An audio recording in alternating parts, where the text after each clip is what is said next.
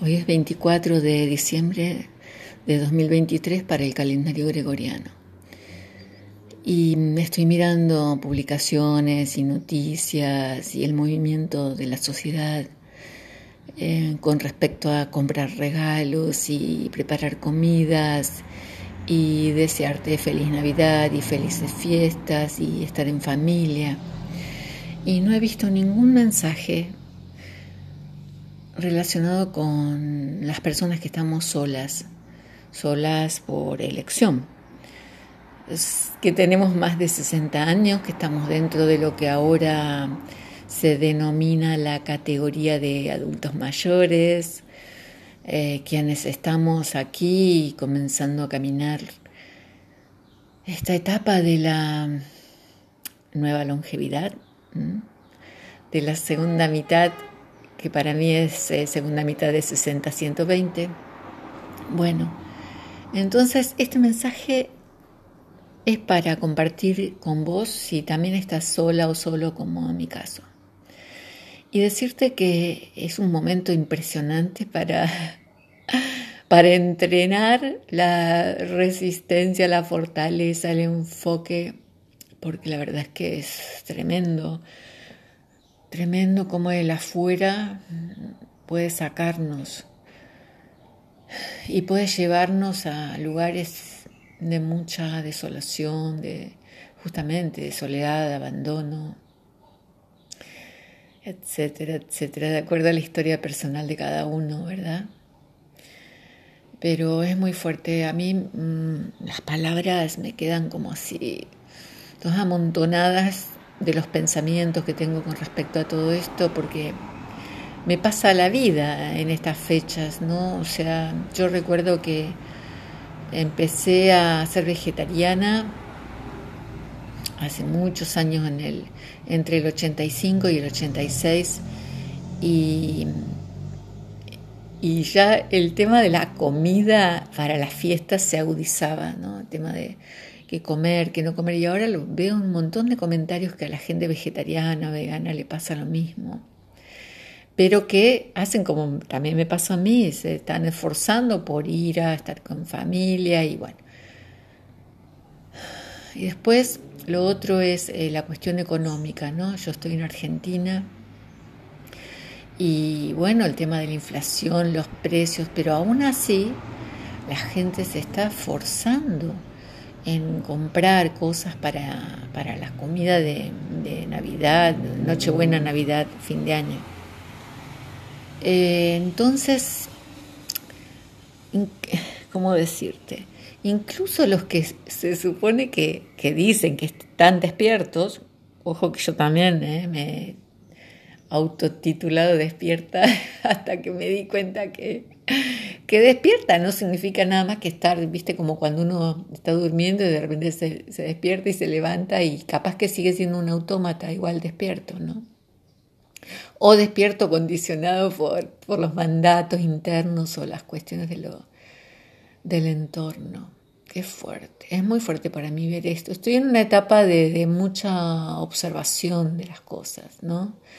Si vos me conocés como investigadora independiente de los beneficios del agua del mar, te digo que eh, este último año, el 2023, seguramente has visto menos entrevistas y grabaciones que los años anteriores, es porque me, puse en modo observación, tanto de lo que yo misma hice, eh, reconociendo mis errores en un montón de cosas respecto de esta labor de, sobre el agua de mar, como también ver el comportamiento de, los demás, ¿no?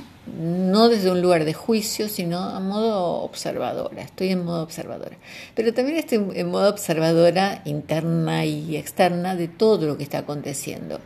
Y como te decía, esta cuestión de mucha gente que, que habla de la Matrix, que habla de, de, cómo, el sistema nos condiciona, de esto, del otro, lo demás allá, también están celebrando, digamos, ¿no? O sea, están metidos en toda esta cuestión. Y entonces, claro, ¿cuál es la conclusión? Es que no es fácil ser coherente. Ser coherente con nuestros principios, con nuestras ideas, con nuestros deseos, nuestras aspiraciones. Y estar viviendo en un entorno con otros Es muy fuerte. Eh, por eso yo también, dentro de estos últimos años, vengo anhelando cada vez más fuerte esto de poder eh, vivir en un entorno más afín, con seres afines, en donde, viste, ya podamos poner en práctica nuestros valores, nuestro estilo de vida, compartir eso, no, no, no estar como fragmentados de que por dentro siento, pienso, eh, soy una cosa y, bueno, para sobreadaptarme, porque estoy con familia, en buena sociedad, tengo que hacer otra cosa y después todo lo que implica esto, ¿no? Porque cuánta gente se enferma, cuánta gente se deprime, terminan tomando drogas, alcohol en exceso, comida en exceso, todo para tapar todo lo que esto implica, es muy fuerte. Bueno, yo no sé, espero poder compartir esto acá en el, eh, en el formato podcast y, y, decirte que, bueno, que si estás por ahí, te pasa esto, que, que estás solo o sola, pero no desde un lugar de pobrecito, pobrecita de mí, ¿no? sino elegir con todo lo que esto implica, desde ya decirte que te honro si tomaste esta decisión, si estás entero o entera viviendo esto aún en medio de lo que acontece afuera. Y, bueno, y también poder quizás encontrarnos, reunirnos, siempre también esa es, esa es mi utopía, ¿no? Estar con otros afines. El otro día le decía a alguien, hay gente que busca el alma gemela, yo también la busqué durante una etapa de mi vida. Y, y, ahora me encuentro buscando almas gemelas, almas, almas, para estar en un entorno de almas afines, gemelas afines o parecidas o complementarias. Qué lindo, qué lindo. Bueno, y ahí sigo intencionando mi, mi anhelo de vivir cerca del mar, del mar tibio, con playas de arenas blancas, un entorno tranquilo, en donde estemos cerca unos de los otros y saber que, que pase lo que pase vamos a estar ahí, acompañándonos. Eh, eso me parece linda la idea. Todavía la sigo albergando y bueno, quisiera tener más fuerza para enfocarme y convertirlo más que un sueño en un, en un proyecto y concretarlo intencionar que realmente nos encontremos con esos otros que también están, están latiendo este anhelo de vivir en coherencia y en armonía y, y la vida digna que nos merecemos. Bueno, queridos, gracias por escucharme. Mucho amor, mucho amor, amor, amor. Sé que las palabras me quedan como, uy, otra vez estoy repitiendo esa palabra, no sé qué, usar para decirte que te quiero, que, que estamos, estamos, que estemos en,